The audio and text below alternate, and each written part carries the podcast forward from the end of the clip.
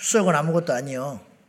출석 부르는 것은 우리 세계로교회 소년보 목사님은 새벽 기도를 안 나오면 얼음물을 깨가지고 새벽에 안방에 가서 부어버렸대. 새벽 기도 안 나온다고. 그런 목사님 안 만난 거 다행인 줄 알아. 야, 그 영혼을 사랑하는 마음이 나는 목사도 아닙니다. 가서 보니까.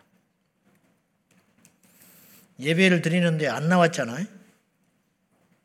그럼 교인들한테 찬송을 부르라고 한대. 그러고 데리러 갔더만. 데리러 갔어. 그래 데리고 나와버리는. 그 다음 주에 빠지겠어? 안 빠지지. 아, 정말 뭐 시대를 탓할 필요도 없고 환경을 탓할 이유가 없어요. 그걸 이기는 사람이 하나님께 쓰임 받는 것이고 천국 가는 거예요. 그러니까 여러분도 핑계 대지 말고 탓하지 말고 시험 들었다 이따위 소리 하지 말고 그냥 돌진하는 거예요. 왜저 사람 때문에 내가 믿음을 떠나 그런 코미디 같은 일이 어디가 있어? 그럴 필요 없어요. 여러분의 영혼은 너무 소중하니까 절대로 물러서거나 타협하거나 주저앉아 있거나 넘어지거나 하지 말고 가는 거예요. 내일 경남에서 키어 축제가 열려요. 근데 이제 이 추운데 엄동설안에 기어 축제를 한다고 전국에서 내려온대. 그런데 이제 그럼 우리는 가만히 있으면 안 돼요. 거기에 맞서는 기어 반대 경남 연합 집회가 창원 KBS 방송국 앞에서 1시 반부터 4시까지 있어요. 가서 막아야 됩니다.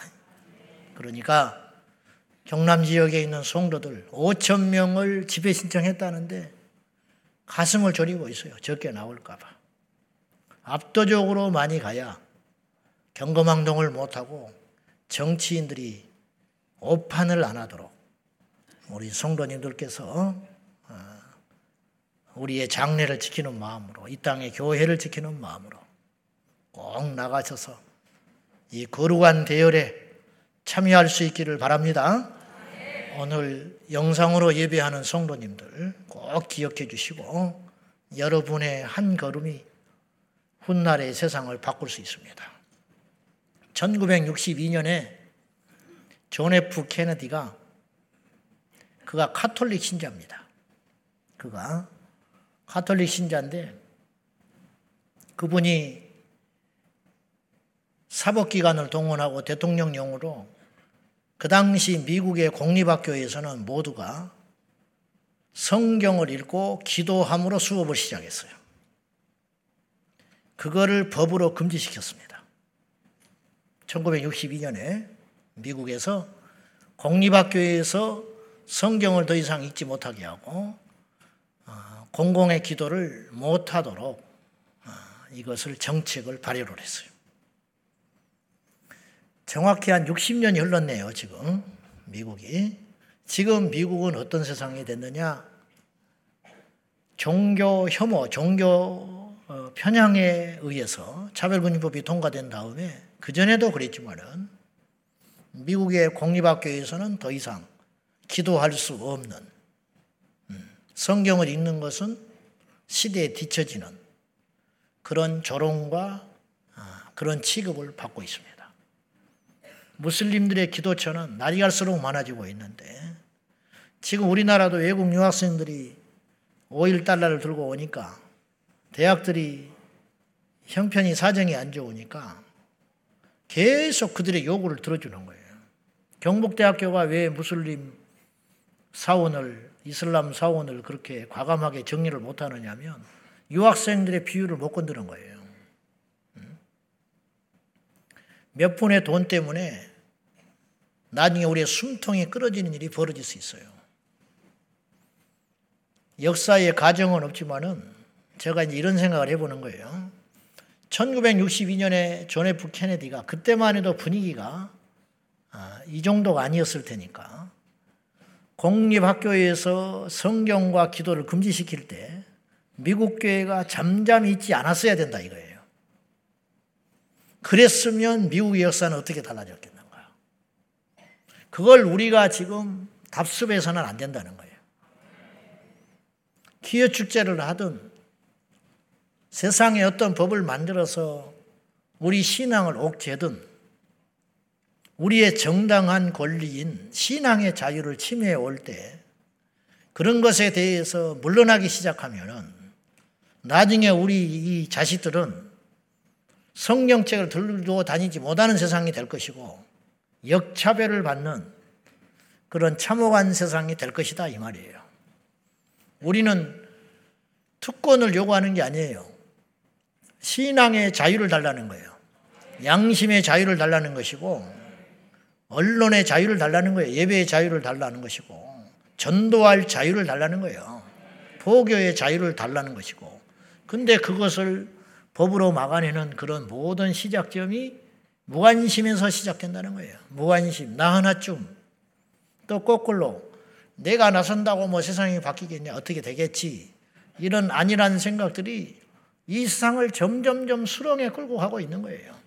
우리가 영적인 눈을 잘 떠서 이 세상이 지금 어떻게 돼가고 있으며 그 다음 단계에는 어떤 마귀의 계획이 펼쳐질 것인지 우리가 모르면은 다른 나라들이 어쩐, 어떤 전철을 밟고 있는지 그런 것을 좀 잘 보면서 마땅히 대응하고 우리가 행동하고 기도하고 싸워야 할 때라고 믿습니다. 지난번에도 말했지만 전남 도지사가 전남 인권조례 준칙 발표해가지고 통과시키려고 할 때 호남 지역에 있는 성도들이 2천 명 모여가지고 도청 앞에서 그거 하고 공청회 할 때 소리 지르고 하니까 밀어붙이지 못했잖아요. 할 수 없어요. 세상은 그렇게 가는 거예요. 그래서 프로테스탄트 저항하는 거예요. 성경에 반하는 것에 저항하고 하나님의 질서에 반하는 것에 저항하는 것이고 하나님의 이름을 모독하는 일에 대하여 우리가 침묵하지 아니하고 우리가 과감하게 행동하고 저항할 적에 우리는 승리할 수 있는 것입니다. 마지막 한 사람까지 해봐야 하지 않겠소? 할렐루야. 오늘 설교하겠습니다. 오늘 50번째 시간이 됐는데 기도의 힘을 믿으라. 왜 성경은 그렇게 기도를 하라고 명령하고 있는가? 그 어떤 배려도 없어요. 어, 툭 던져놓고 마는 거야. 우리 중에는 기도를 하면 좋지만 할 수 없는 사람도 있는 거예요. 이 자리에 나오면 좋지만은 나올 수 없는 사람도 있잖아요. 먹고 살아야 되고, 야근에 작업을 해야 되고, 또 삶의 즐거가 있고, 건강이 허락지 아니하고, 여러 가지 삶의 상황이 있는 거 아닙니까? 우리에게. 그런데 성경은 그런 것에 대해서 전혀 배려를 하지 않아요. 어, 쉬지 말고 기도하라. 이렇게 명령하고 있습니다. 기도하면 좋다. 권장사항이 아니라고.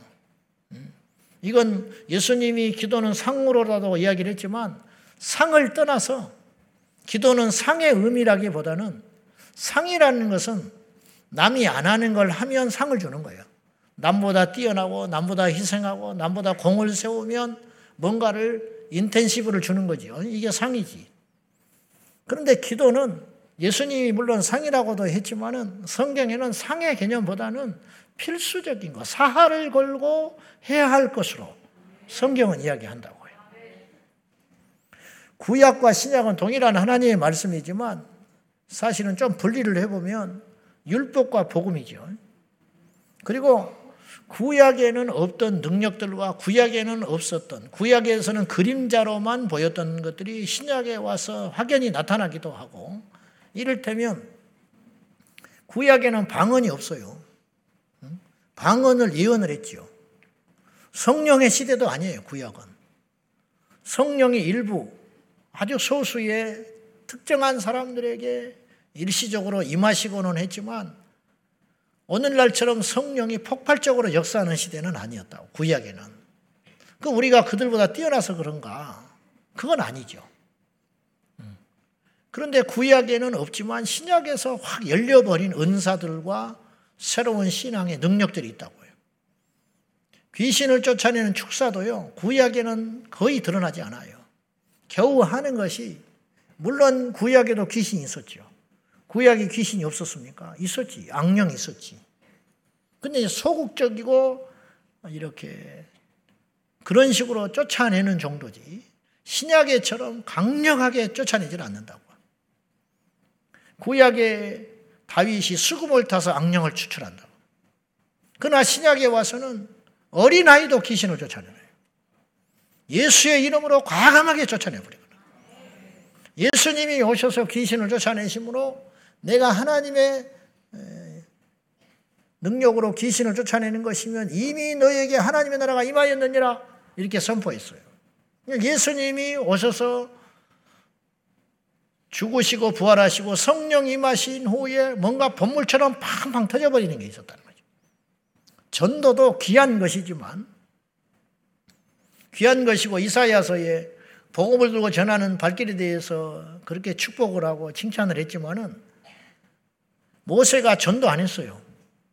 엘리야가 하늘에서 불을 끌어내리는 능력을 가졌지만 그 엄청난 능력을 가지고 엘리야는 실상 전도하러 다니지 않았어요. 바울 같으면 그런 능력을 가졌으면 어마어마한 전도를 했을 거라고. 구약에는 전도의 어떤 그림자만 있는 것이지 신약에 와서 전도가 확 열려버리거든요. 그도 그럴 것이 예수 그리스도의 이름이 있으니까 십자가가 있으니까 이제 복음을 전할 수 있는 핵심이 생긴 거지요. 구약에는 복음을 전하고 싶어도 전할 수가 없어요. 뭘 전하냐 이 말이에요. 오실 메시아를 전하는 정도의 수준.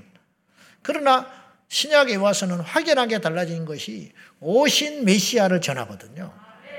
오실 자를 전하는 것보다 약속을 전하는 것보다 만난 자 그리고 확연하게 나타난 자를 전하는 게 훨씬 쉽겠지요. 제가 무슨 말씀을 드리려고 하는 것이냐면 일종의 이런 차이가 있다 이 말이에요. 구약, 신약. 그래서 그 엄청난 능력을 소유했던 존재들도 모세 같은 사람도 모세의 능력이라는 것은 어마어마했죠. 홍해를 갈라버리고 뭐 그랬으니까. 그랬던 분들도 아, 귀신을 안 쫓았다. 모세가 귀신 쫓아냈다는 말이 없어. 그러면 귀신이 없었던 게 아니라 이스라엘 백성들 중에는 귀신에 눌린 자, 상한 자, 짓밟힌 자가 왜 없었겠어? 그 종살이 400년 하면서 어마어마한 공격과 역사를 받았겠지요. 그런데 모세는 안 쫓아냈다 이 말이에요. 그 능력이 없어서 안 쫓아낸 거냐? 시대가 아니다, 시대가. 그런 거 아닙니까? 그런데 구약과 신약을 막론하고 모든 하나님의 사람들은 한 가지의 공통점을 가졌는데 그건 뭐냐? 기도했다는 거예요. 기도. 아브람도 기도했던 사람, 이삭도 기도했던 사람, 야곱도 기도했던 사람, 요셉은 기도 안 했겠어.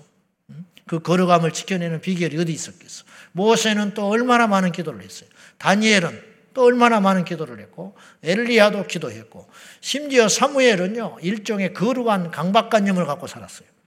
어떤 강박관념을 갖고 살았냐면, 내가 기도를 안 하면 죄다. 그래서 나는 너희를 위하여 기도를 쉬는 죄를 범하지 않는다고 했어요. 기도를 쉬는 것을 죄로 정의했을 만큼의 강박관념을 갖고 살았던 사람들이 사람 사무엘이다 이 말이에요. 그런 사람이 신약에 와서도 말할 것도 없지요. 성령 받기 전에 그들은 성령 받기를 위해서 전심으로 모여서 기도했고 성령 받은 이후에도 이들은 죽을 때까지 순교의 자리까지 끊임없이 기도했던 종들이라는 거지요. 이처럼 성경에 구약과 신약을 막론하고 그리고 신약이 다 쓰여진 이후에 지금까지 2000년 역사, 기독교 역사 가운데 모든 부흥의 그 핵심과 중심에는 인간의 노력이나 프로그램이나 선함이 있는 게 아니라 그 모든 부흥의 발화점은 결국은 기도에서 시작됐다는 거죠. 기도. 예. 그게 뭐냐 이거예요, 도대체. 기도가 도대체 뭐냐 이 말이죠. 우리가 한 가지만 택하라면 기도만 하면 되는 거예요. 기도만 하면 망해도 망한 게 아니라 어려워도 어려운 게 아니에요. 기도하는 사람은 결국 승리하게 되어 있어요. 사람들이 볼 때는 무너진 것 같고 가난해진 것 같고 병든 것 같고 실패한 것 같지만 그 사람이 마지막까지 기도줄을 중단하지 않고 붙잡고 갔다면 그 사람은 하나님 앞에 가면 칭찬받는 거예요. 억지가 아니에요. 지금 기도라는 걸 강조점을 이야기하는 설교이기 때문에 하는 말이 꼭 아니라 이 말이에요. 그렇지 않습니까? 우리 주님은 성전을 세우시고 단 한 가지의 소원을 가지셨어요. 성전이 이거 해야 된다 이 말이에요. 이거. 그건 뭐냐? 자, 이사야서 56장 7절 봐요. 다 같이 시작. 성산으로 인도하여 기도하는 내 집에서 그들을 기쁘게 할 것이며 그들의 번제와 희생을 나의 재단에 기꺼이 받게 되리니 이는 내 집은 만민이 기도하는 집이라 일컬음이 될 것입니다. 아버지 하나님이 성전을 지을 때 소원이 있었다는 거예요. 한 가지의 소원인데 그건 뭐냐? 첫째, 이 성전은 내 집이다. 여기 아버지의 집이에요. 성전이요. 그래서 여호와는 그 성전에 계시다. 그러니까 이 집이 여호와의 집이다 이 말이에요. 내 집은 만민이 기도하는 집으로 일컬음 받게 되리라. 이게 아버지의 소원이에요. 아, 교회가 좋은 일 하네? 교회가 많이 모이네? 교회 유력자들이 많네? 그런 걸 원하는 게 아니고 하나님께서 교회를 세우실 때 한 가지의 소원을 두시고 목적을 두셨다. 그건 뭐냐? 내 집이 만민이 기도하는 집이라 일컬음 받게 되리라. 이게 아버지 하나님의 목적이라는 거예요. 이 말씀을 예수님이 그대로 계승하셔서 말씀하셨어요. 자, 마가복음 11장 17절에요. 다 같이 시작. 기록된 바 내 집은 만민이 기도하는 집이라 칭함을 받으리라고 하지 아니하였느냐? 너희는 강도의 소굴을 만들었도다 하시매 성전에서 장사하는 자들을 몰아내시고 예수님께서 이사야서 56장 7절 말씀을 그대로 가져오신 거예요. 나도 그거 동의한다. 나도 그래야 된다고 생각한다. 예수님이 보증하신 거예요. 내 집은 만민이 기도하는 집이라 일컬음 받는 것이 아버지의 뜻이고 소원인데 어째서 이 성전이 타락하여 기도하는 자는 없어지고 이 거룩한 아버지의 집에서 장사치들만 들끓고 있느냐 그렇게 말하는 거예요. 이 말씀이 이 시대에 우리에게 경종이 되는 거예요. 어째서 하나님이 교회를 세울 적에 성전을 세울 적에 내 집은 만민이 기도하는 집이라 일컬음 받으리라. 이것이 아버지의 목적이고 소원이고 뜻이거늘 어찌하여 내 백성은 성전에서 기도하지 않느냐? 어찌하여 성전에서 오락을 즐기며 어찌하여 성전에서 인본주의적 생각을 하고 있으며 어째서 성전에서 세상적 프로그램만 움직이고 있느냐? 이렇게 주님이 한탄하신다 이 말이에요. 다시 말해서 교회는 다른 거 하나도 안 해도 된다 이 말이에요. 그러나 이것만 하나 하면 교회가 살아갈 이유가 있다. 존재할 이유가 있어요. 이 세상은요, 쓸모가 있으면 살아남아요. 무슨 말인지 아세요? 아무리 욕을 해도 쓸모가 있으면 찾는 거예요. 아무리 싫은 사람도 내게 유익하고 쓸모가 있으면 손 내밀게 되어 있어요. 교회에 다른 거 안 해도 돼. 다른 치장 안 해도 돼. 행사 안 해도 돼. 마지막까지 해야 한다면 이거 해라. 회의 안 해도 돼. 교회가. 재정이 없으면 사역자도 월급도 못 줄 수도 있어. 정말로 힘들면 그러지 않아야 되지만 선교하는 것도 멈출 수 있어요. 그러나 한 가지는 꼭 해야 된다. 그게 뭐냐? 기도는 중단하지 않아야 된다. 기도만 하고 있으면 반드시 기회가 온다는 거예요. 기도만 하고 있으면 반드시 부흥의 날이 온다. 기도만 하고 있으면 하나님께서 다시 쓰실 순간이 온다 이 말이에요. 그러므로 우리 교회 말할 것도 없이 우리 주님 오실 때까지 하나님께 손에 붙들리는 교회가 되기 위한 비결이 하나 있다 이거예요. 이것만 하면 교회가 존재할 이유가 있는데 그것이 뭐냐? 내 집은 만민이 기도하는 집이 되어야 되니라. 만민을 위해서 기도하고 누구든지 만민이 와서 아버지의 재단에 와서 기도할 수 있도록 열어놓고 누구든지 와서 엎드려 기도해라. 할렐루야! 그러므로 우리 교회는 다른 것 조금 어리숙해도 된다 이 말이에요. 그것도 되면 좋지. 어? 좋지만은 주보에 글자 하나 틀린 걸 가지고 시비 걸 때가 아니고 어? 누가 뭐 이거 뭐, 뭐 어쩌는데 저쩌는데 그런 걸 할 때가 아니고 그런 거는 안 해도 된다 이 말이에요. 그러나 이제 이쯤 되면 좀 쉬자. 기도를 쉬자. 기도의 자리에 안 나오고 내가 지금 10년, 20년 동안 어? 새벽 기도하고 철야하고 그랬는데 이제 나도 옛날 같지 않다. 이런 배부른 소리 하지 말고 다 젊은 사람들 이제는 해야 된다고. 그러한 사단의 유혹에 빠져가지고 그런 소리 하지 말고 어떤 일이 있어도 기도는 중단해서는 안 된다. 내가 그동안 중보기도 오래 했으니까 이제 목사님 나 좀 쉴래요. 그런 소리 하지 마라. 그런 사람도 없지만은 예를 들면 그런 소리 할까 싶어서 내가 미리 못을 박아버리는 것인데 마지막까지 내 생명 다할 때까지 끝까지 하나를 지키라면 그거 망해도 실패해도 넘어져도 시험 들어도 마지막까지 그거 하나는 절대로 포기하지 말아야 할 것이 있다면 그것인데 기도를 쉬지 마라. 기도를 포기하지 말아라. 그런 말씀이죠. 그 말씀.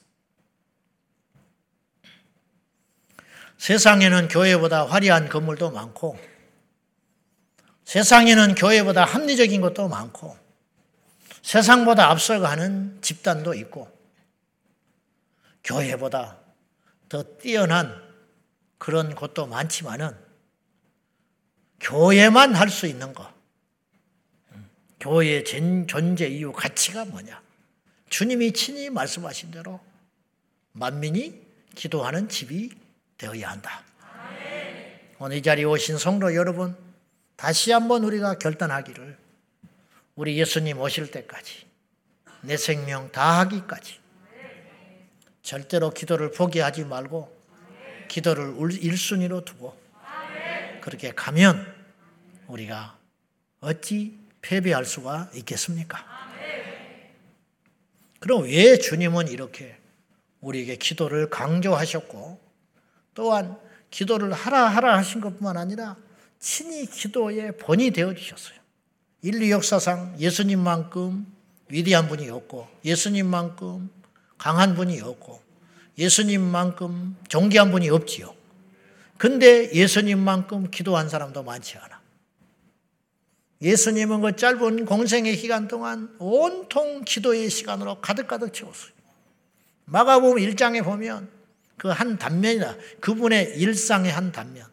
그거 외에도 요한복음 20장 31절에 보면 이하에 보면은 예수님이 하신 기적과 행적이 너무너무 많아서 그것을 다 기록하기에는 이 땅도 부족할 정도지만은 오직 이것을 기록한 이유가 있다.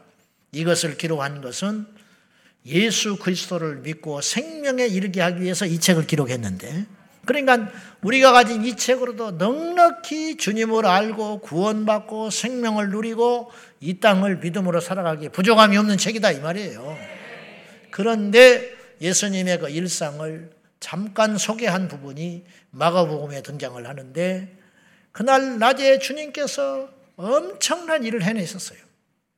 식사할 겨를도 없을 만큼 베드로의 장모가 열병 나서 쓰러져 있다고 하니까 가서 신방하셔서 고쳐주시고 회당에 오셔서 그들과 논쟁하시고 말씀으로 선포하시고 모여든 귀신 들린 자들, 병든 자들, 상한 자들, 찢긴 자들 그런 자들을 밤늦게같이 일일이 일일이 다 만나주시고 치료해 주시고 기도해 주시고 축복해 주시고 밤늦게 주무셨다고 그리고 나서 새벽 미명 해가 뜨기도 전에 캄캄한 새벽에 들판에 가서 엎드리셔서 기도를 하셨는데 제자들이 금세 가서 찾았습니다. 그새를 못 찾고 사람들이 쫓아져왔어. 예수님, 우리를 만나 주시라고, 우리 좀 살려 주라고, 우리 좀 고쳐 달라고. 그런데 제자들이 찾아오는 그 사람들의 말을 듣고 예수님을 즉각 찾았어요. 넓은 들판에서 금방 찾았다는 것은 예수님이 항상 그 자리에 기도하셨다는 걸 의미하는 거예요. 그래서 주님께서 또 기도하시다가 일어나셔서 다른 마을로도 가자. 내가 전도하러 왔노라. 주님이 그러시잖아요. 예수님이 그렇게 기도할 이유가 어디가 있냐고. 히브리서 5장 7절에 그는 육체에 계실 때에 그를 능히 구원하실 이에게 심한 통곡과 눈물로 기도와 간구와 소원을 하나님께 아뢰었다고 성경은 이야기했어요. 심한 눈물, 심한 통곡, 수 심한 애통으로 육체를 가지신 그 예수님이 간절히 그렇게 기도했다. 제가 누차 말했지만은 예수님조차도 그렇게 기도했다면 우리는 얼마나 더 많은 기도를 해야 승리할 수 있겠냐 이런 뜻이 되겠습니다. 예수님이 친히 우리의 기도의 모범이 되어 주셨습니다. 왜 성경은 그렇게 기도하라고 강조하고 있는가? 뒤집어서 생각해 봅시다. 그러면 기도하지 않으면 어떤 일이 벌어지냐는 거예요. 지난주까지 3시간에 걸쳐서 우리의 기도가 빈약하고 문제가 있을 때 어떤 일이 벌어지는가에 대해서 잠깐 나눴어요. 거꾸로 생각해 보면 돼요. 거꾸로. 기도를 빈약하게 되면 극단적인 것으로 우리가 기도를 쉬게 되면 마지막에 멸망길로 가게 돼 있어요. 목사님, 아무리 기도를 강조하는 것도 좋지만은 기도를 중단한다고 그런 일이 생기겠습니까? 당장은 아니지. 시험에 왜 들겠습니까? 기도가 중단되니까 시험 들지. 왜 의심이 생기겠습니까? 기도가 중단되니까 의심되지. 왜 교만에 들어와 가지고 목이 고다지게 되겠습니까? 왜 처음 사랑을 잊어버리게 됐습니까? 기도가 중단되니까 그렇지요. 틀림없어요. 기도가 안 나와요. 시험 들면 기도가 안 나오는 거예요. 기도가 살아있는데 어찌 시험을 못 이기겠어? 할렐루야! 기도가 살아있는데 어찌 하나님 앞에 교만할 수가 있겠어? 기도를 똑바로 안 하니까 교만하지. 어찌 기도, 기도에 힘쓰고 있는데 그 사람이 타락하고 넘어지고 변질될 수 있겠어요? 하나님께 엎드려 기도하면 하나님이 성령께서 그 영혼을 그냥 두겠습니까? 책망하시고 교훈하시고 깨닫게 하시고 회개케 하시지. 기도를 제대로 하면 하나님 그냥 두겠어요? 모든 것의 시발점은 거기서 시작되는 거예요. 처음 사랑이 왜 식었겠어? 기도하는데 사랑이 식겠어? 변질이 왜 됐겠어? 왜 예배와 멀어졌겠어? 기도를 충실하는 사람이 예배를 안 드릴 것 같아요? 앞뒤가 안 맞는 말 아니냐? 안 맞는 거지. 왜 퍽 쓰러져서 지옥을 가냐고. 왜 어느 날 그렇게 열심히 하나님을 찾고 열심을 가지고 열정을 가지고 주님을 섬겼던 자들이 어느 날 세상에 가서 있냐고. 어느 날 가서 있는 게 아니야. 그 사이에 어떤 일이 생긴 거예요. 그 일의 핵심은 뭐냐? 기도가 말라버리게 되었다는 거죠. 음. 그러니까 역설적으로 왜 우리가 그렇게 기도에 힘쓰고 우리 상황과 형편과 상관없이 성경에는 그렇게 우리에게 기도하라, 기도하라, 기도하라. 배려심이 이만큼도 없어. 옥에서도 기도해라. 죽을 징에 대해서 기도해라. 망해도 기도해라. 시험이 와도 기도해라. 좋아도 기도해라. 일어설 때도 기도하고 계속 기도하라고 하는 이유가 뭐냐? 그 길만이 우리에게 살 길이니까. 기도를 배우려고 하지 마시라고. 어느 세월에 배워서 기도를 해. 국어를 배워서 말을 하는 게 아니잖아. 말을 해서 학교 가서 국어 배우는 거지, 아이들이. 그래, 안 그래요? 책을 먹는다고 말을 못해? 그렇지는 않잖아. 말을 하고 이 땅의 모든 인류는 정상적인 아이라면 말을 하고 글 배우는 거예요. 태어나서 가만히 있다가 나는 글을 모르니까 눈만 껌뻑껌뻑 뜨고 있다가 어느 날 글 읽고 나서 이제야 내가 말을 합니다. 어머니 이해하십시오. 이런 일은 없다는 거죠. 어? 말을 하면서 글을 배우기 시작하잖아요. 그렇듯이 기도를 제대로 알고 싶으면 뭘 해야 되냐? 기도를 해야 되는 거야. 기도는 배우는 게 아니야. 나는 이제 교회 나와서 뭐 얼마 안 돼가지고 나는 세례도 안 받았고 요새 나는 기도도 좀 알아야 하는 것 아닙니까, 목사님? 기도도 좀 배워야 된다던데요. 천만에 일단 기도부터 해. 기도하면 성령이 다 가르쳐 줘.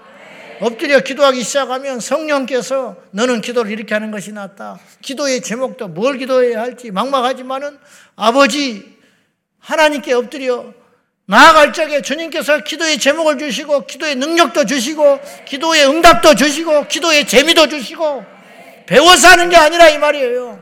일단 엎드려서 아버지 제에 나와서 같이 기도하다 보면 기도의 문이 열리는 거예요. 왜 기도를 해야 되느냐? 왜 기도를 중단하면 안 되는가? 역으로 생각하면 쉽다 이 말이에요. 기도 안 하면 끝장 나버리는 거예요. 뭐라고 설명을 할 필요도 없어요. 더 이상 알 필요도 없어. 기도 안 하면 끝장 나는 거야. 기도 안 하면 그건 성도가 아니에요. 기도 안 하면 그건 교회가 될 수가 없는 거예요. 기도 안 하면 그 영혼은 말라 비틀어져 버린다니까. 너무 과한 표현이라고? 우리 주변에서 숱하게 그런 현상들을 보고 있으면서 그런 생각을 해요. 기도만 하면 살아납니다. 기도만 하면 견디면 기도하고 견디면 결국은 승리한 날이 온다 이 말이에요. 고속도로 타고 가다 보면 세 가지 표지판이 계속 경고해요. 졸지 마라. 가서가지 마라. 또 잊을만 하면 안전벨트 맸냐. 요게요 고속도로에서 반복해서 음? 전국 고속도로에 수천 개, 수만 개가 꽂혀 있을 거야. 그러지 않겠어? 가다 보면 나오냐. 졸음운전하지 마라. 과속하지 마라. 안전벨트 매라. 왜 그런지 알아요? 왜 그걸 해야 돼? 안 하면 죽어. 과속하면 죽는 거야. 누가 몰라요? 그거를 안전벨트 매야 된다는 것을. 근데 그 편말 하나가 어떤 사람에게는 자극이 돼서 다시 안전벨트를 돌아보게 되고 귀찮아서 안 맸다가도 응? 아 그렇지 매야지 이렇게 하게 되고 그러면서 되는 거잖아. 이게 뭐냐? 안 하면 죽는 거야. 역으로. 왜 매야 되냐고 묻지 마라. 왜 가속하면 안 됩니까? 나 가속 좀 해야 되는데 세차 뽑았으니까. 그따구 소리 하지 마라 이 말이야. 나이 몸이 안 맞아가지고 이거 안전벨트 넣으면 숨이 안 쉬어져요. 이진원.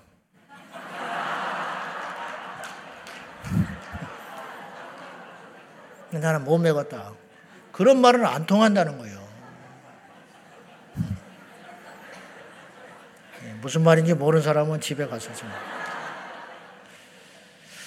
왜 기도가 우리의 힘이 되는가? 오늘의 주제가 기도의 힘을 믿으라. 자, 기도를 믿자 그랬어요. 기억나요? 기도를 믿자. 예수 믿자는 소리는 많이 들어봤는데 기도를 믿으라는 이게 뭐냐? 기도를 믿어야 기도가 되는 거예요. 음. 아무것도 염려하지 말고 오직 모든 일에 기도와 간구로 너희 구할 것을 감사함으로 하나님께 아뢰라. 그리하면 모든 지각에 뛰어나신 하나님의 평강이 너희 마음과 생각을 지키시리라. 믿으십니까? 이 말을 믿어요? 염려할 일이 생길 때, 문제가 생겼을 때, 시련이 왔을 때, 사람한테 떠들어대지 말고, 그래봤자 도움 하나도 안 되는 거예요. 시험만 들고, 소문만 나고, 여러분, 가난하다고 나 돈이 없어, 돈이 없어, 입에 달고 다니는 사람, 나 어려워, 어려워. 그러면 돈 빌려주는 사람도 안 빌려주는 거예요. 바보 멍충이들이야. 돈 없다 그러면 이 사람이 빌려주고 싶어도 더 안 빌려줘 버린다니까. 돈 없다고 나팔 보고 다니는 사람한테 돈을 빌려주겠어? 나 같으면 줬다가 떼버리게 되는데 없어도 가만히 있어 그냥. 힘들다고 말해봤자 누가 나 도와주는 사람 한 명도 없어요. 바보 천치들이야 아주. 가족도 안 도와줘. 그냥 가만히 있는 거야. 그 대신 그 문제를 가지고 아무것도 염려하지 말고 오직 모든 일에 기도와 간구를 너희 하나님께 아뢰라. 그러면 모든 지각에 뛰어나신 다 안다 이 말이에요. 왜 울고 있는지, 왜 그렇게 속상해하고 있는지, 무엇을 구하고 있는지 우리가 너무 힘들면 기도가 안 나오잖아요. 그러면 엎드려서 아버지만 찾으면 돼. 주여, 주여, 아버지, 아버지만 한 시간 찾고 가도 하나님께서 응답해 주신다 이 말이에요. 기도는 배워서 하는 게 아니에요. 아버지만 찾으면 되는 거예요. 울어버리면 되는 거예요. 아버지 울어버리면 아버지가 다 알아. 뭐 때문에 우는지, 아파서 우는지, 배고파서 우는지, 힘들어서 우는지, 속상해서 우는지, 걱정이 돼서 우는지 다 안다 이 말이에요. 육신의 아버지도 아는데 하나님 모르시겠어? 그러므로 아무것도 염려하지 말고 기도하면 모든 형편과 지각에 뛰어나신 우리 아버지의 평강이 너희 마음과 생각을 지키시리라. 언제까지 기도해야 되느냐? 내 마음의 평강이 올 때까지. 그것이 응답이에요. 응답이 그거 아니요. 하나님의 평강이 너희 마음을 지키시리라. 그러니까 내 마음이 힘이 생길 때까지. 내 마음에 능력이 임할 때까지. 내 마음의 어둠이 다 사라지고 빛이 올 때까지. 오늘 이 밤에 여러분이 언제까지 기도해야 되냐? 어떤 사람은 한 시간 하면 됩니까? 두 시간 하면 됩니까? 온 밤을 새서 기도해야 되겠습니까? 그것은 말할 필요가 없는 거예요. 언제까지 기도해야 되느냐? 내 마음에 염려가 물러날 때까지. 내 마음에 걱정이 떠나갈 때까지 내 마음에 그 사람이 용서가 될 때까지 내 마음에 확신이 임할 때까지 내 마음에 평온이 임할 때까지 어떤 사람은 1시간, 어떤 30분, 어떤 사람은 2시간, 어떤 사람은 온 밤을 새서라도 그것을 이룰 때까지 그것이 응답인 줄로 믿습니다. 자, 우리가 왜 기도하면 힘이 되는가? 우리가 기도하면 힘을 얻어요, 사실은. 아멘. 우리가 기도하면 힘을 얻게 된다고. 그렇게 하면서도 일단 정리를 해볼 필요가 있어. 첫째, 우리가 기도하면 제일 먼저 일어나는 현상이 뭐냐면 기도하는 자신이 변하게 된다는 거예요. 남이 변하기 전에 기도하는 사람이 변해. 환경이 변하기 전에 기도하는 사람이 변하는 거예요. 어떤 환경의 문제를 가지고 아버지께 나와서 엎드려 기도를 하면 하나님이 그 환경을 풀어주고 환경을 해결하기 전에 무엇부터 해주시느냐? 기도하는 사람부터 바꿔주신다 이 말이죠.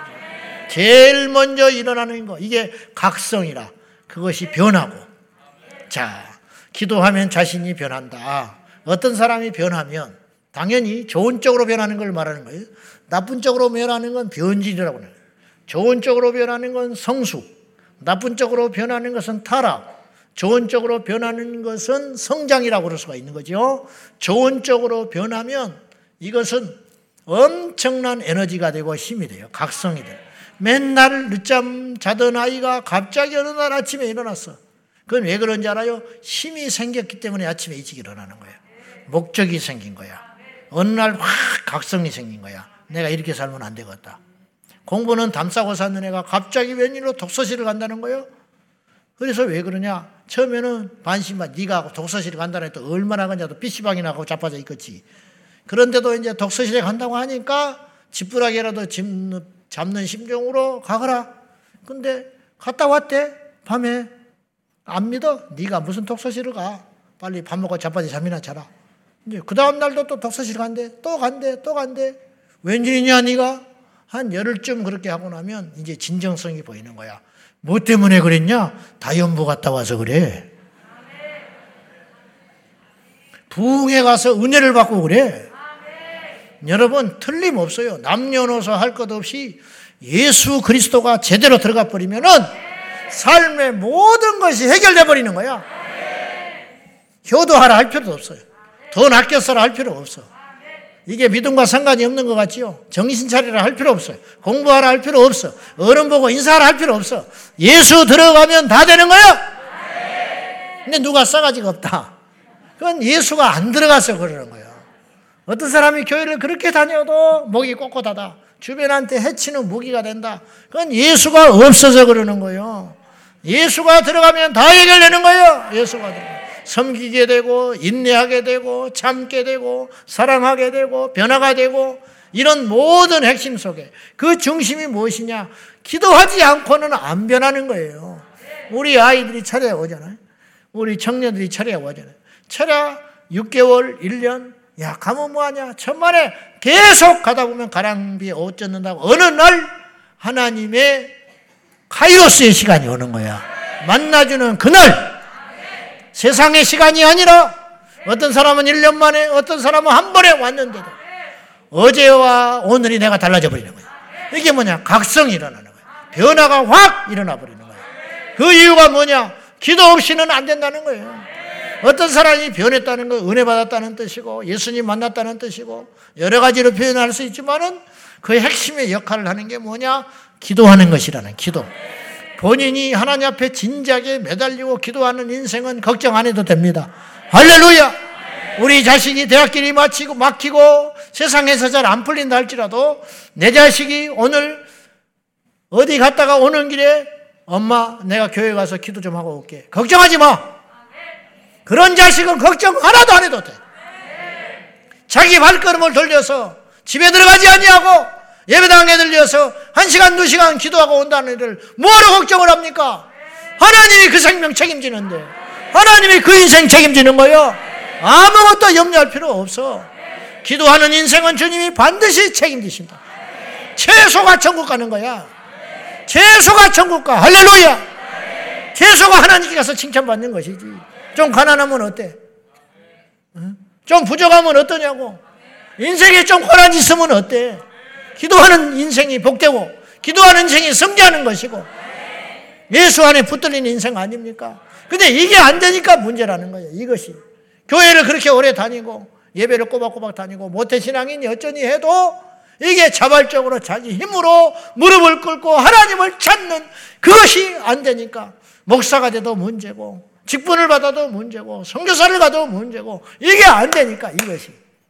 학벌이 좋아도 안 되는 것이고, 멀쩡한 가정을 이루어도 안 되는 것이고, 육의 것을 끊어내지를 못하니까, 우리에게 소원이 있다면, 우리 자식이나 우리 교회나, 우리에게 온 초신자나, 누구나 됐든지 간에, 이거 하나만 되면 되는데, 그건 뭐냐? 하나님께 엎드려 기도할 가치를 알고 있는 사람. 그것만 갖고 있다면, 그것에 눈만 뜨고 있다면, 염려할 필요 없다. 그 인생은 하나님께서 우리가 신경 쓰지 않아도 하나님이 그 인생을 푸른 초장 실만한 물가로 그리고 사망의 음침한 골짜기를 걸어도 해봤지 아니하고 원수의 목전에서도 하나님께서 지키시고 상 주시는 인생이 될 것이기 때문에 근데 요게 그렇게 돌파가 어려운 거예요. 그래서 다음 세대 연합 부흥회를 우리가 하는 이유가 뭐냐면 그 정점을 만들어 주려고 하는 거예요. 그 은혜를 받게 하려고 하는 것이에요. 은혜 받아 방언 받게 하고 하나님 앞에 펄펄 뛰면서 자발적으로 부모와 상관없이 부모에 끌려다는 인생이 아니라 내 힘으로 하나님께 와서 펄펄 뛰면서 찬송하고 기도하고 방언을 받고 그렇게 해서 엎드려져서 꼬꾸라져서 성령을 받기만 한다면 그 인생은 그 길로만 간다면 훗날에 그 사랑이 식는다든지 곁길로 가지 아니하고 그 길만 간다고 할 적에 그 인생은 걱정할 필요가 없어요. 그런 사람이 많은 교회가 강한 교회고 건강한 교회. 숫자가 많아봤자 속만 썩여. 육적인 그리스도인 만나봤자 회의하면 반쪽으로 갈려버리지. 삐죽거리지. 무슨 말만 하면 음? 안 되는 거야 이게. 많아봤자 골치만 아파. 그러나 그런 알짜배기 성도. 하나님 앞에 기도의 가치를 알고 영적 세계를 알고 무슨 일을 만나도 사람에게 풀지 않냐고 하나님께 호소하여 그 길을 담대히 걸어갈 수 있는 성도들만 모일 수 있다면 교회가 작아도 세상을 움직이는 강력이 될 수 있을 것이라 이런 뜻이죠. 여러분 남을 바꾸는 게 어려울 것 같아요. 내 자신이 바뀌는 게 어려울 것 같아요. 둘 다 어렵지. 근데 우리는 이런 생각 잘안 하는데 남을 바꾸는 것보다 내가 바꾸는 게 더 어려워. 어떤 목회자가 설교 시간에 설교를 해가지고 그 시간에 성도들이 성령 받을 수 있어요. 그러나 그 사람은 정작 성령이 없을 수 있어. 음. 남을 바꾸는 게 어려울 것 같지만 실상은 내가 변화되는 게 어려운 거예요. 제가 목사라도 안 변하는 부분이 많아요.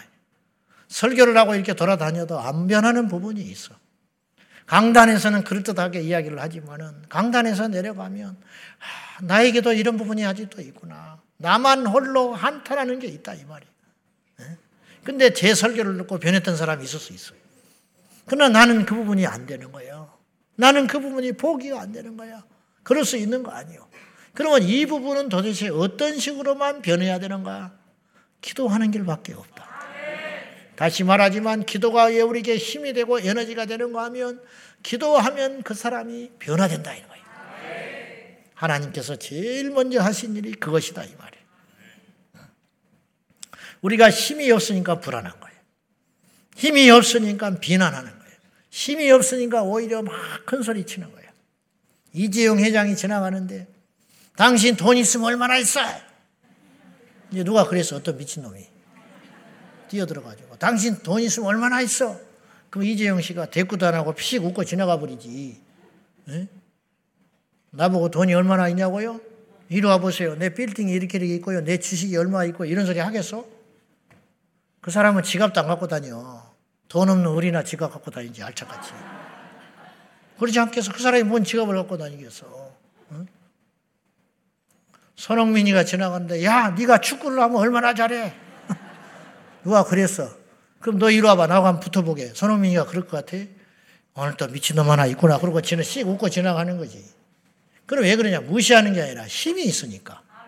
힘이 있으니까 그 말에 상처가 안 되는 거예요. 자기가 능력이 있으니까, 힘이 있으니까. 우리가 기도를 해서 내 안에 힘이 생기면, 기도를 해서 내게 답이 있으면, 기도를 해서 평온이 내 안에 있으면은 우리가 흔들리지 않는다 이 말이죠. 그러므로 기도는 우리의 힘이 되는 것입니다. 왜 흔들립니까? 힘이 없으니까. 그럼 왜 힘이 없냐? 기도의 영권이 없으니까 우리가 힘이 없는 거예요. 사랑하는 여러분, 우리가 정말로 영적인 강자가 되길 원하면, 영권을 소유하길 원하면 기도해야 할 줄로 믿습니다. 두 번째로 기도하면 우리 영이 견고해집니다. 금방 말한 것처럼 영권이 임하게 된다. 강하게 된다. 음식은 몸에 역사하는 거예요. 지식은 혼에 역사하는 거예요. 기도는 어디에 역사하느냐? 영에 역사한다. 우리 주님께서 변화산에 가셨을 때에 제자들이 남아 있었는데 귀신 들린 아들을 둔 아버지가 그 아들을 고쳐주기 위해서 왔는데 고쳐주지를 못해. 귀신을 못 쫓아낸다고. 예수님이 오셔서 즉시로 쫓아주시고 해결해 주셨어요. 제자들이 창피하니까 조용히 물었다. 성경에 조용히 물었다. 양심은 있으니까. 이해가 돼. 거기에 푹 숙이 와가지고 예수님, 우리 눈에 안 됩니까? 그랬을 거 아니에요. 그러자 주님이 이렇게 말하셨어. 기도 외에 다른 것으로는 이런 종류가 나갈 수 없느니라. 이런 종류라는 복수지요. 이런 일이 안 생겨. 기도 안 하면 이런 일이 오늘 겪은 일은 귀신 나가는 일이었죠. 귀신을 맞서서 쫓아내는 일, 이런 유사하고 비슷한 일이 기도 없이는 안 일어난다는 거예요. 그건 뭐냐? 영적인 일을 말하는 거예요, 예수님이. 귀신 쫓아내는 건 영적 일이거든요. 여러분, 사람 좋다고 귀신 못 쫓아내. 밥 많이 먹었다고 귀신 못 쫓아내. 그럴 것 같으면 쉬우라고. 그러면 여기 제법 쫓아낸 사람 많아요. 어? 몸무게 무겁다고 쫓아낼 것 같으면 우리에게 얼씬도 못 합니다. 죄송합니다. 이건 육의 일이라니까. 여러분, 이에는 이, 눈에는 눈, 육에는 육, 영에는 영인 거야. 어? 영의 일을 육으로 풀 수 없어요. 육의 일을 영으로 풀 수 없고, 육의 일은 육으로, 영의 일은 영으로 푸는 것인데, 이 영권이라고 하는 거, 이 귀신을 쫓아내는 다른 곳으로는 이런 유가 나갈 수 없느니라. 이런 일이 안 생긴다는 거예요. 귀신을 쫓는다든지, 어떤 영혼이 주께로 돌아온다든지, 예언이 열린다든지, 어떤 신비한 역사가 일어난다든지, 기적이 일어난다든지, 이런 것들이 다 영적인 일에 속한 일이거든. 그런 영적인 일은 세상의 어떤 방법으로도 통하는 것이 아니고, 오직 기도 외에는 이런 일이 안 생겨. 성경 공부한다고 귀신 나가는 게 아니야. 모여서 열심히 의논한다고 귀신 나가는 게 아니야. 그런 시간에 기도하면 귀신이 나가게 되어 있다. 예수님이 그렇게 말하시는 거예요. 그러니까 그 당시 그 시점에 제자들이 귀신을 못 쫓아냈다는 것은 귀신을 처음 쫓아내는 게 아니에요, 제자들이. 그전에는 쫓아냈다, 이 말이에요. 쫓아냈으니까 이번에도 덤벼들었지요. 근데 그때는 됐는데 왜 지금 안 되냐, 이런 뜻이야. 왜 우리는 귀신을 못 쫓아냅니까? 애초에 귀신을 쫓아내는 이런 영역들이 예수님에게만 속한 일이라면 제자들이 덤벼들지도 않지요. 근데 제자들에게도 주님께서 일정 부분 능력을 주신 적이 있었단 말이에요. 그래서 그들이 귀신을 쫓아냈고 승리하고 돌아온 적도 있었다 이 말이에요. 그런데 왜 안 되냐 지금은. 이유가 있다. 지금 너희들의 상태가 귀신을 쫓아낼 수 있는 영권이 없는 거야. 그런 뜻 아닙니까? 오늘 우리도 마찬가지라는 거예요. 우리가 영권을 가지면 귀신을 물리칠 수 있다 이거예요. 영권을 가지면 영의 세계를 다스리고 정복할 수 있다 이 말이죠. 그런데 안 되는 사람이 있고 되는 사람이 있다. 안 될 때가 있고 되는 때가 있다. 이 차이가 어디에 있느냐? 오직 하나의 승패가 달려 있다는 거예요. 다른 것이 아니다는 거예요. 다른 어떤 것으로는 안 된다는 거예요. 기도 외에 다른 것으로는 안 된다. 신학을 했다고 될 것 같냐? 박사학위를 받았다고 될 것 같냐? 교회를 오래 다녔다고 될 것 같으냐? 직분이 높다고 될 것 같으냐? 모태신앙이라고 되는 것이 아니다. 오직 기도할 적에 영권이 나가게 된다 이 말이죠. 사람을 속이기는 쉬우나 귀신은 못 속이는 거야. 영적 세계는 절대로 못 고치는 못, 못 속이는 거예요. 그런 척하고 넘어갈 수 없는 거예요. 없는데 있는 척할 수도 없어. 스게와 제사장의 일곱 아들이 귀신을 쫓는 것을 보고 자기도 믿음이 생겼겠지 확신. 나도 해보면 되겠다. 그래가지고 귀신 들린 자에게 가가지고 내가 예수의 이름이 말하는 것 좀 보세요. 예수의 이름을 빙자하여 너에게 말한다. 이따고 소리를 했어. 자기가 믿는 예수가 아니야. 남들이 바울이 예수의 이름으로 귀신을 쫓는 걸 본 거예요. 제자들이 예수의 이름으로 귀신을 펑펑펑 나가뜨리는 걸 본 거야. 그러니까 이 사람이 착각하는 거예요. 나도 저 예수의 이름을 사용하면 마법처럼 사용하면 무기로 사용하면 이 귀신을 이길 수가 있겠구나. 우리가 어떻 그렇게 착각할 수 있어요? 저도 그렇게 생각한 적이 있었어요. 어릴 적에. 예수 이름의 능력을 믿는 건 좋아. 그러나 그것이 진정한 능력이 되려면 내 안에 영권이 있어야 되는 거예요. 영권이. 영권이 없는데 예수 이름으로 나가라. 예수 이름으로 나가라. 우기고 있네. 제가 그래서 어릴 적에 겪었던 이야기를 했잖아. 고등학교 1학년 때 귀신을 쫓고 이런 걸 보면서 내가 이제 막 거기에 속된 말로 미쳐버린 거죠. 그래서 길 가다가 누가 휘청휘청하고 다니면 저걸 앞으로 앞에 가가지고 눈을 보고 예수 이름으로 가라! 그러면 떠나버릴 것 같은 막 믿음이 확 생기는 거예요. 그런 시점인데 어느 날 밤 11시가 됐는데 우리 친구가 찾아왔어. 옆에 사는 친구가 나한테 집에 좀 가자고. 왜냐? 우리 엄마가 귀신 들었는데 이제 쫓아내자는 거야. 그럼 우리 엄마가 예수 믿게 생겼다는 거야. 그래서 슬리퍼 신고 밤 11시에 진지 끌고 갔어요. 친구 따라서. 갔더니 그 친구가 우리가 먼 친척벌 되는 분이거든. 막 등치가 이렇게 커요. 거구야. 근데 이분이 또 평소에 술을 잡서, 여자분인데. 술을 먹어가지고 그날 술을 먹은 데다가 이제 이상해져 버린 거야. 그래 그부 집이 종갓집이 돼가지고 제삿날 우리는 종갓집이 아니어서 몰라. 벽에다가 이렇게 뭔가를 붙여놨어요. 그리고 제삿날에는 그걸 열고 거기서 이제 음식을 차려놓고 제사상을 차리는가 봐. 그걸 뭐라고 해. 근데 이 사람이 이제 영적으로 보기 시작한 거야. 악한 영이 들어가니까. 그래가지고 조상이 나타나가지고 자기를 꼬집고 있다는 거야. 이 집이 아들 둘에 딸 다섯을 뒀는데 큰아들하고 이 친구, 우리 친구하고 둘이서 예수를 믿었어요. 그러니까 이 귀신이 이렇게 말을 한다는 거예요, 지금. 내가 니네 집에 이렇게 복을 많이 줬는데 자식들 간수 못해가지고 전부 예수 믿게 만들어가지고 제사상을 못 차려 먹게 생겼다고 혼을 낸다는 거예요, 귀신이. 그래가지고 자기한테 절을 100번 하면 용서를 해준다고 그랬대. 그래서 절을 하기 시작했어요, 이 어머니가 술김에. 근데 이 말이 결코 헛된 말이 아니야. 이 사람 명, 내가 지금도 기억한, 정확하게 그렇게 이야기했어요. 그래, 절을 하기 시작하네? 가지고 친구가 말리다가 나한테 찾아온 거예요. 이제 어떻게 해보니까 등치로도 안 돼, 상대가. 그러니까 그 친구하고 나하고 이제 안 된다고 말리고 뛰어가지고 술이 쳤으니까 서서 하지를 못하니까 눕혀 놓고 귀신을 올라타서 쫓아내기 시작하는데 우리가 유리하지요. 우리 두 명이니까. 니는 이쪽 눈을 맡아라. 나는 이쪽 눈을 맡을게. 그래가지고 두 눈으로 하나를 맡아씩, 하나씩을 맡아가지고 째려 보면서 예수 이름으로 떠나가라. 예수 이름으로 떠나가라. 내가 여기서 들은 건 있어가지고. 또 그 과거에 그런 적이 있었으니까. 예수 이름으로 떠나가라. 떠나가라. 소리 소리 지르니까 이 귀신이 말이죠. 예수 이름은 무섭고 우리는 안 무서운 거야. 이해돼요? 예수 이름은 무섭고 우리는 안 무서워. 좀 기분이 나쁘려고 그러네.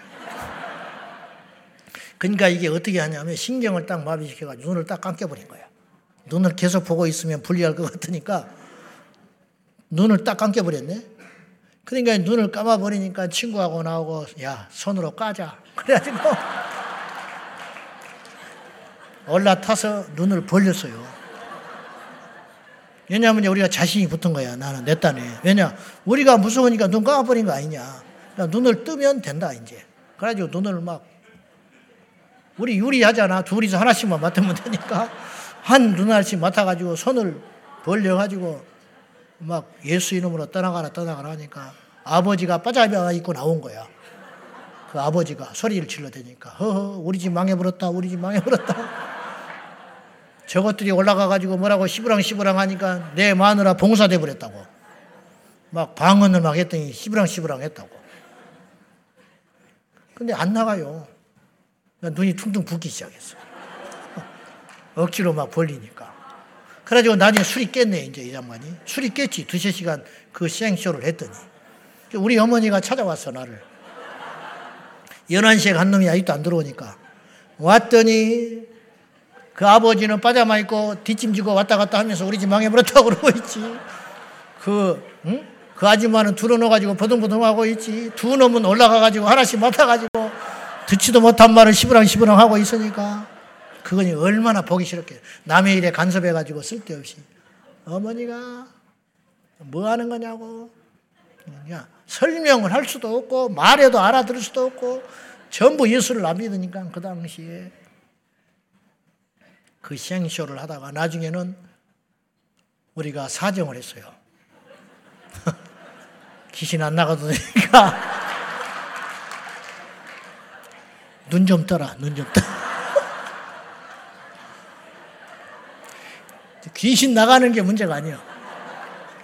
눈 안 떠버리면 어떻게 해. 눈좀 떠라, 눈 좀 떠. 우리가 해결이 안 되는 거야. 그래서 새벽 4시에 시골계 전도사님한테 전화를 했어. 좀 오셔야겠다고. 그래, 가방 들고 왔더라고. 그래가지고 그분이 이렇게 기도해주고 찬송하고 하니까 스르르 풀리더니 눈이 떠지더만. 그래가지고 끝났어요. 신기한 건 그 아줌마가 지금까지 우리한테 네 그날 밤에 왜 그랬냐고 묻질 않아. 제가 우리 형수한테도 그런 걸 겪었거든요. 우리 형수 불신자할 때 감기를 몸이 원체 약한 데다가 감기를 두 달을 알아. 이건 사람이 할 수 없어. 온갖 구멍에서 다 물이 흘러나와. 보약을 헤매게도 안 되고 흑염소를 헤매게도 안 되고 우리 어머니가 죽을라고 그래. 며느리가 그러고 있으니까.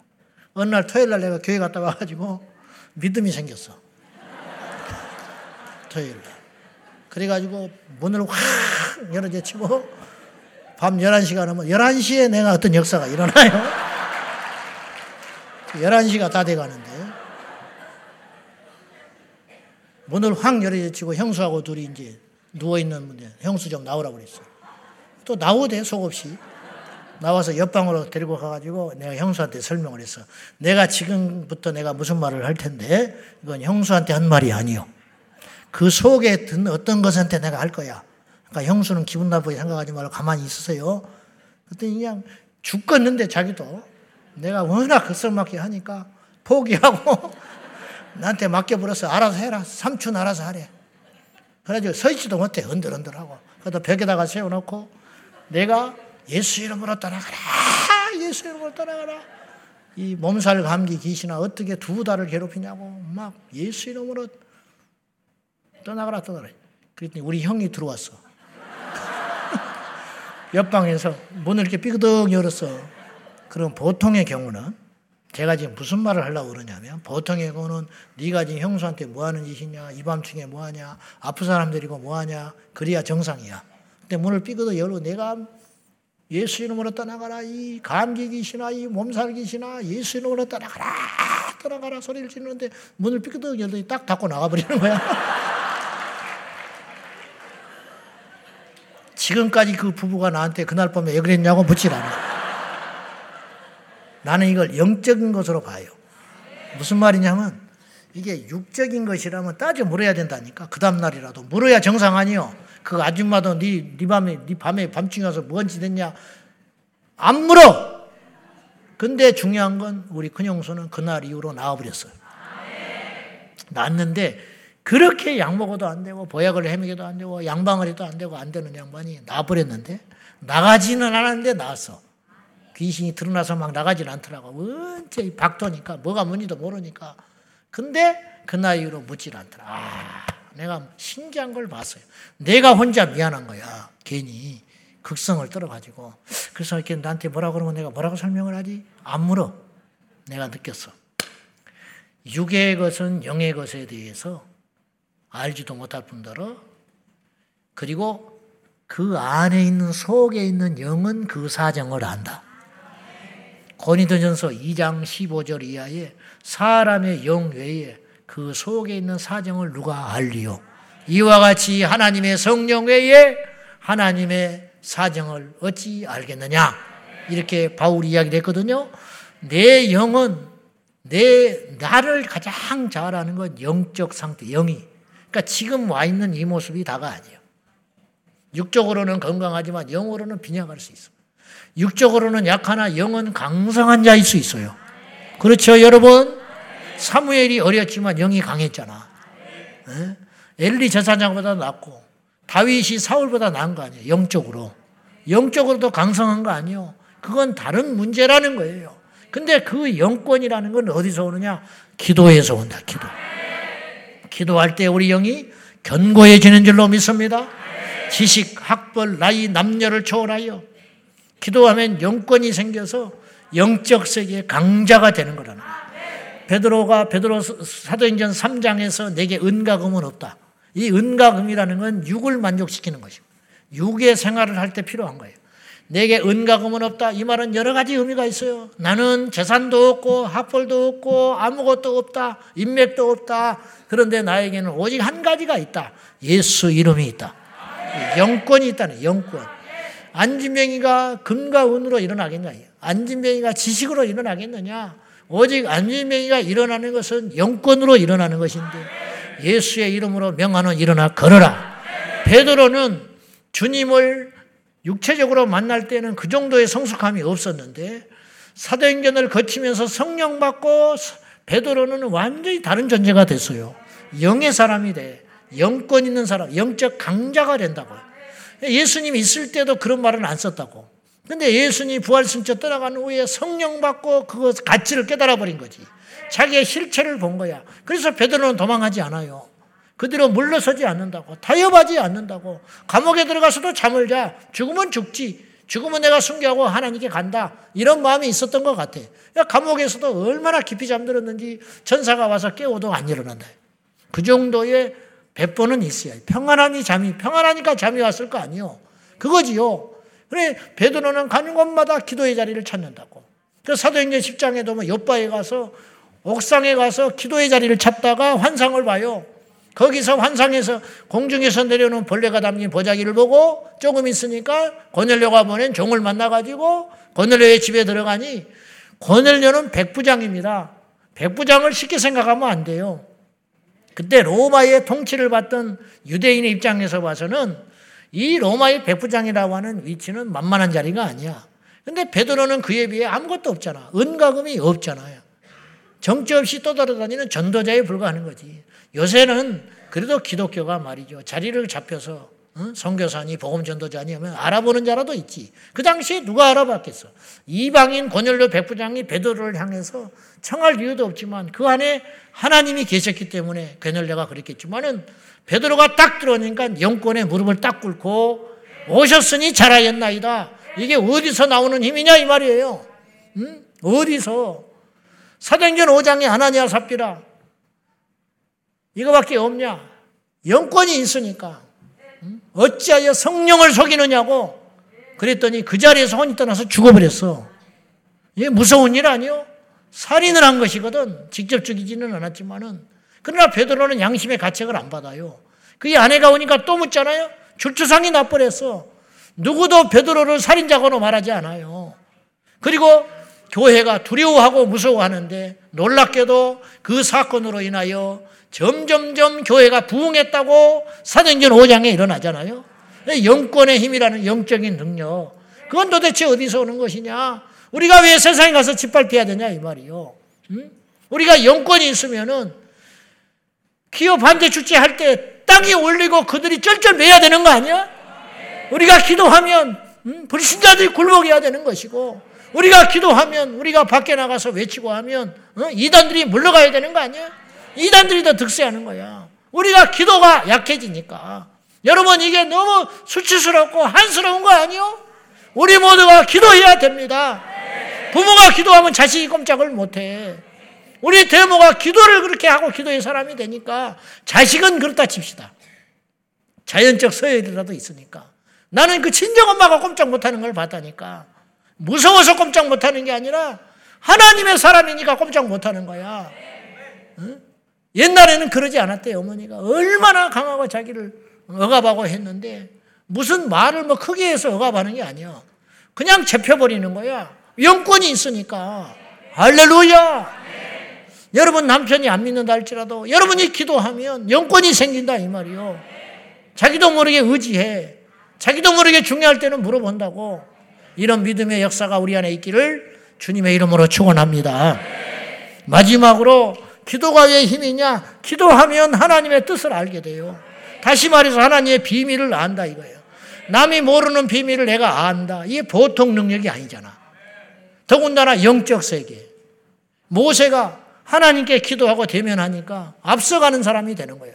가난의 비밀을 다 알고 가난에 갈 걸 다 믿고 민수기 21장을 한 예로 들면 이스라엘 백성들이 범죄하니까 하나님께서 불뱀을 보내가지고 물어서 죽어가는데 이 문제를 해결하는 자가 누구냐? 모세가 해결하는 거예요. 어떻게 해결했냐? 지혜와 모략으로 장대를 높이 매달아라. 구리 높임을 높이 매달아라. 저걸 쳐다보는 자는 살리라.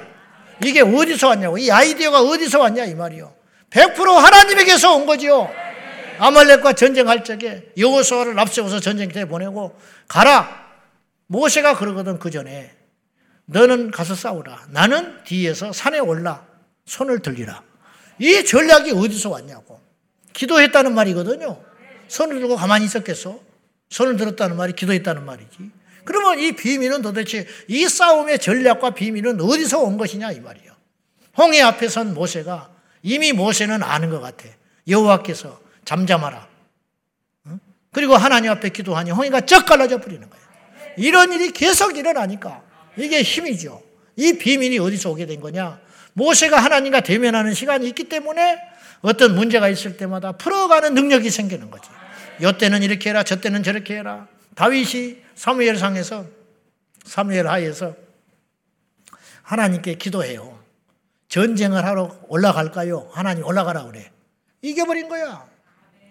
이 엄청난 능력 아니요? 그 다음에 똑같은 상황이 있었어요. 하나님 올라갈까요? 그랬더니 하나님께서 이번에는 매복을 하라고 그래. 올라가라고 하지 아니하시고 매복해서 이긴다고.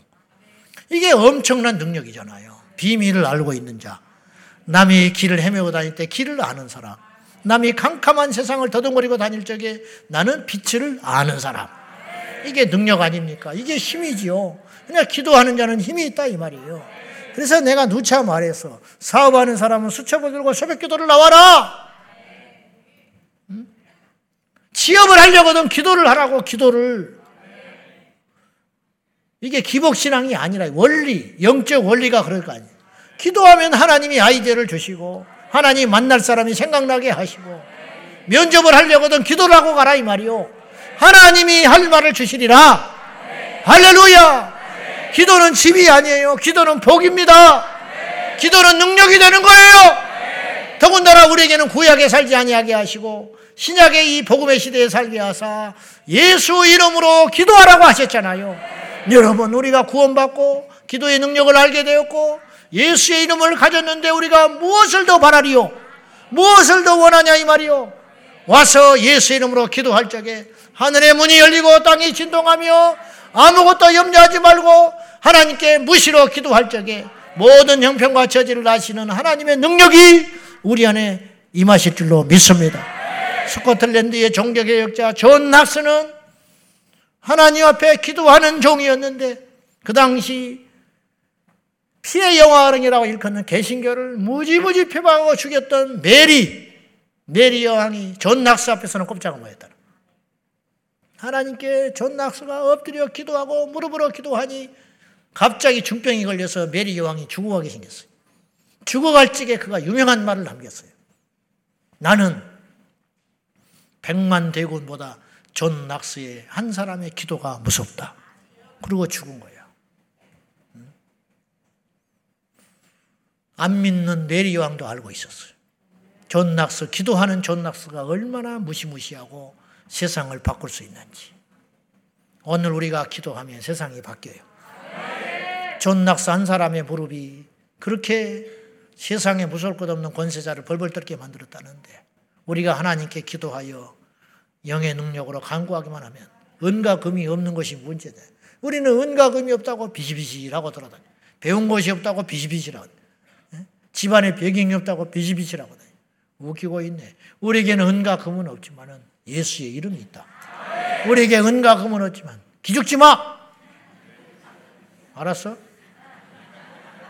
기 죽을 것도 기가 너무 살아서 난리다. 기죽지 말고 우리에게는 예수의 이름이 있다. 부모로부터 상처받았니? 어렵지. 그따위 소리 하지 마. 예수 안에서 상처가 뭐가 있어?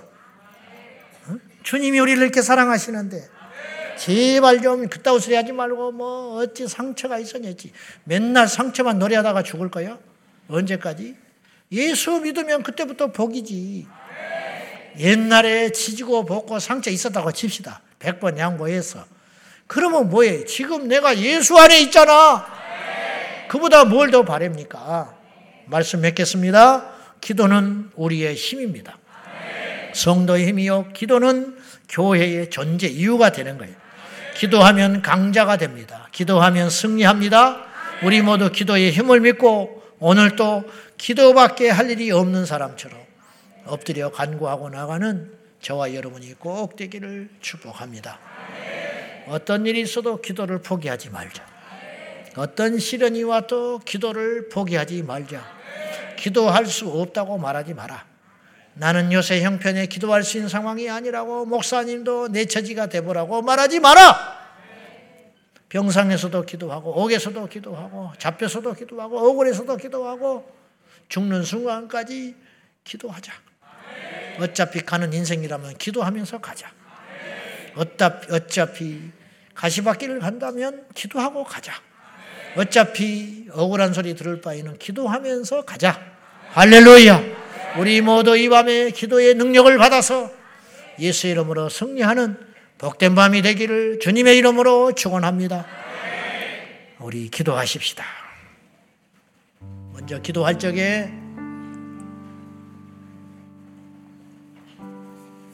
기도를 믿어야 돼요. 기도를 믿어야 기도를 할 수가 있어. 기도를 안 믿는데 무슨 수로 우리가 힘이 나서 기도를 하겠습니까? 주여, 기도의 힘을 믿습니다. 기도하면 나의 변화가 될 줄로 믿습니다. 기도하면 응답이 될 줄로 믿습니다. 이 사실을 믿고 기도하게 해달라고 우리 하나님 앞에 간절한 마음으로 우리 주님 부르며 통성으로 기도하겠습니다. 주여!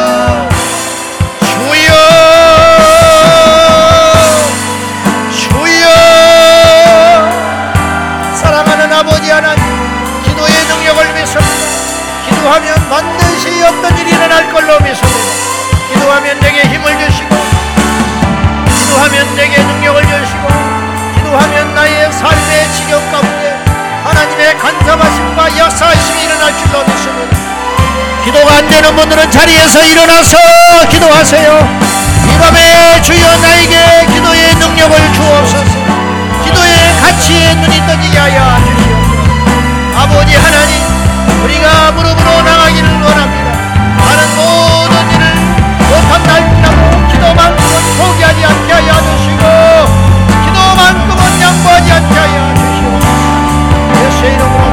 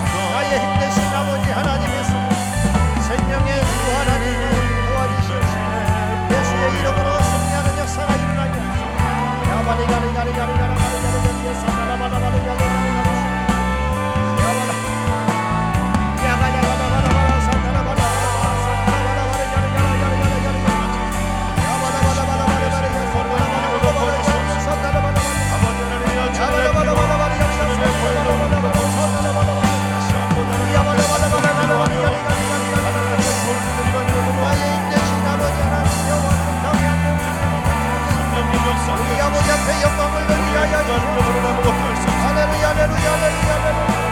우리 아버지 하나님 도와주시옵소서 우리의 기도를 받으셔서 생명의 하나님 아버지의 명령을 따라 아버지 앞에 포기하지 아니하고 기도하는 종들이 다 되게 하여 주시옵소서.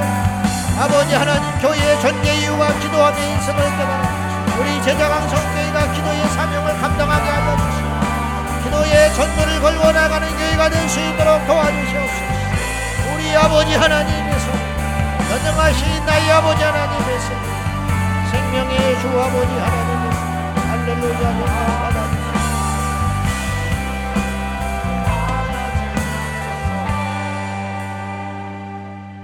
기도가 안 되면 포기할 것이 아니라 기도하게 기도가 될 때까지 엎드려 있어야 합니다. 기도를 기도로 풀어야 할 것입니다. 두 번째로 기도합니다. 성경의 명령대로 쉬지 않고 기도하게 하여 주소서.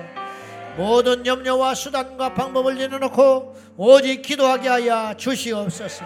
기도가 가장 빠를 줄로 믿습니다. 기도가 가장 온전할 줄로 믿습니다. 기도가 가장 후유증이 없을 줄로 믿습니다. 모두를 살리는 것이 기도입니다. 모두를 회복시키는 것이 기도입니다. 원수도 무릎 꿇게 만들고 죄인도 돌아오게 하는 것이 기도의 능력인 줄로 믿습니다. 주여 주의 명령대로 쉬지 않고 기도하게 하여 주시옵소서. 나의 방법과 염려와 수단을 내놓고 기도하게 하여 달라고 다 같이 기도하겠습니다. 주여 주여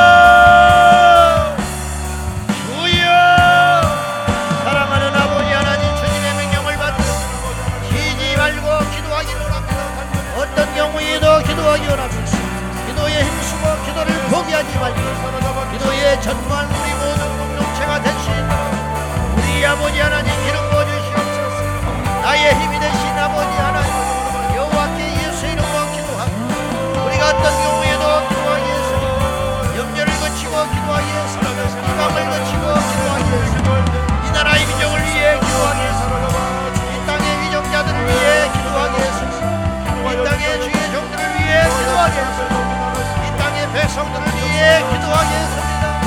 할렐루야. 전능하신 나의 아버지 하나님 우리 사랑하는 지제방송의 모든 지체들이 믿음으로 승리할 수 있도록 도와주소서. 예수의 이름으로 승리할 수 있게 하여 주시옵소서. 아버지 하나님 무조건 기도하기 원합니다.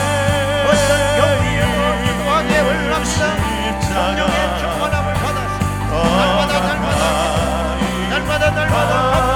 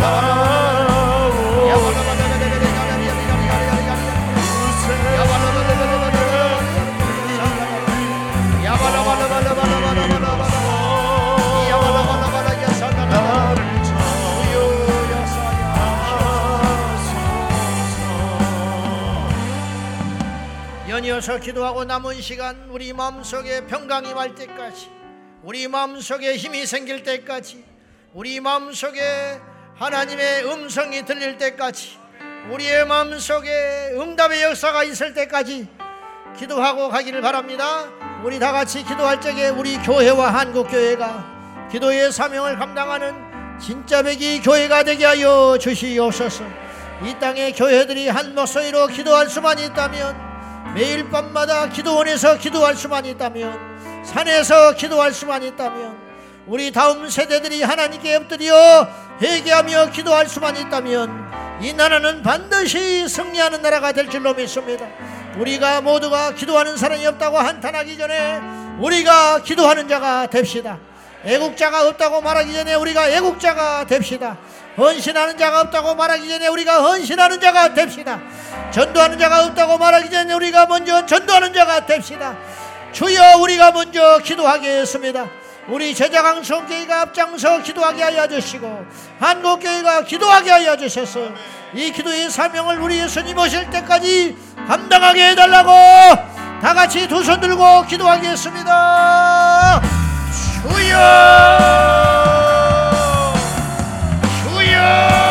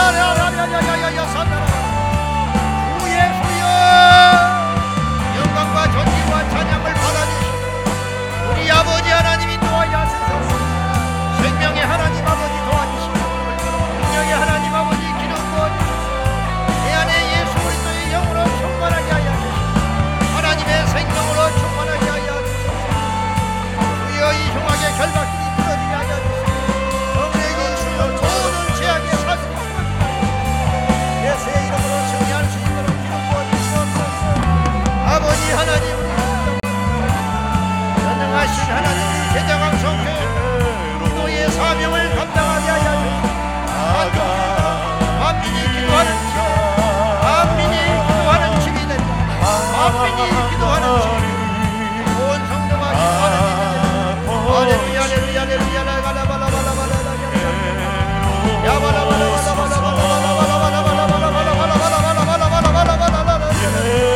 예수여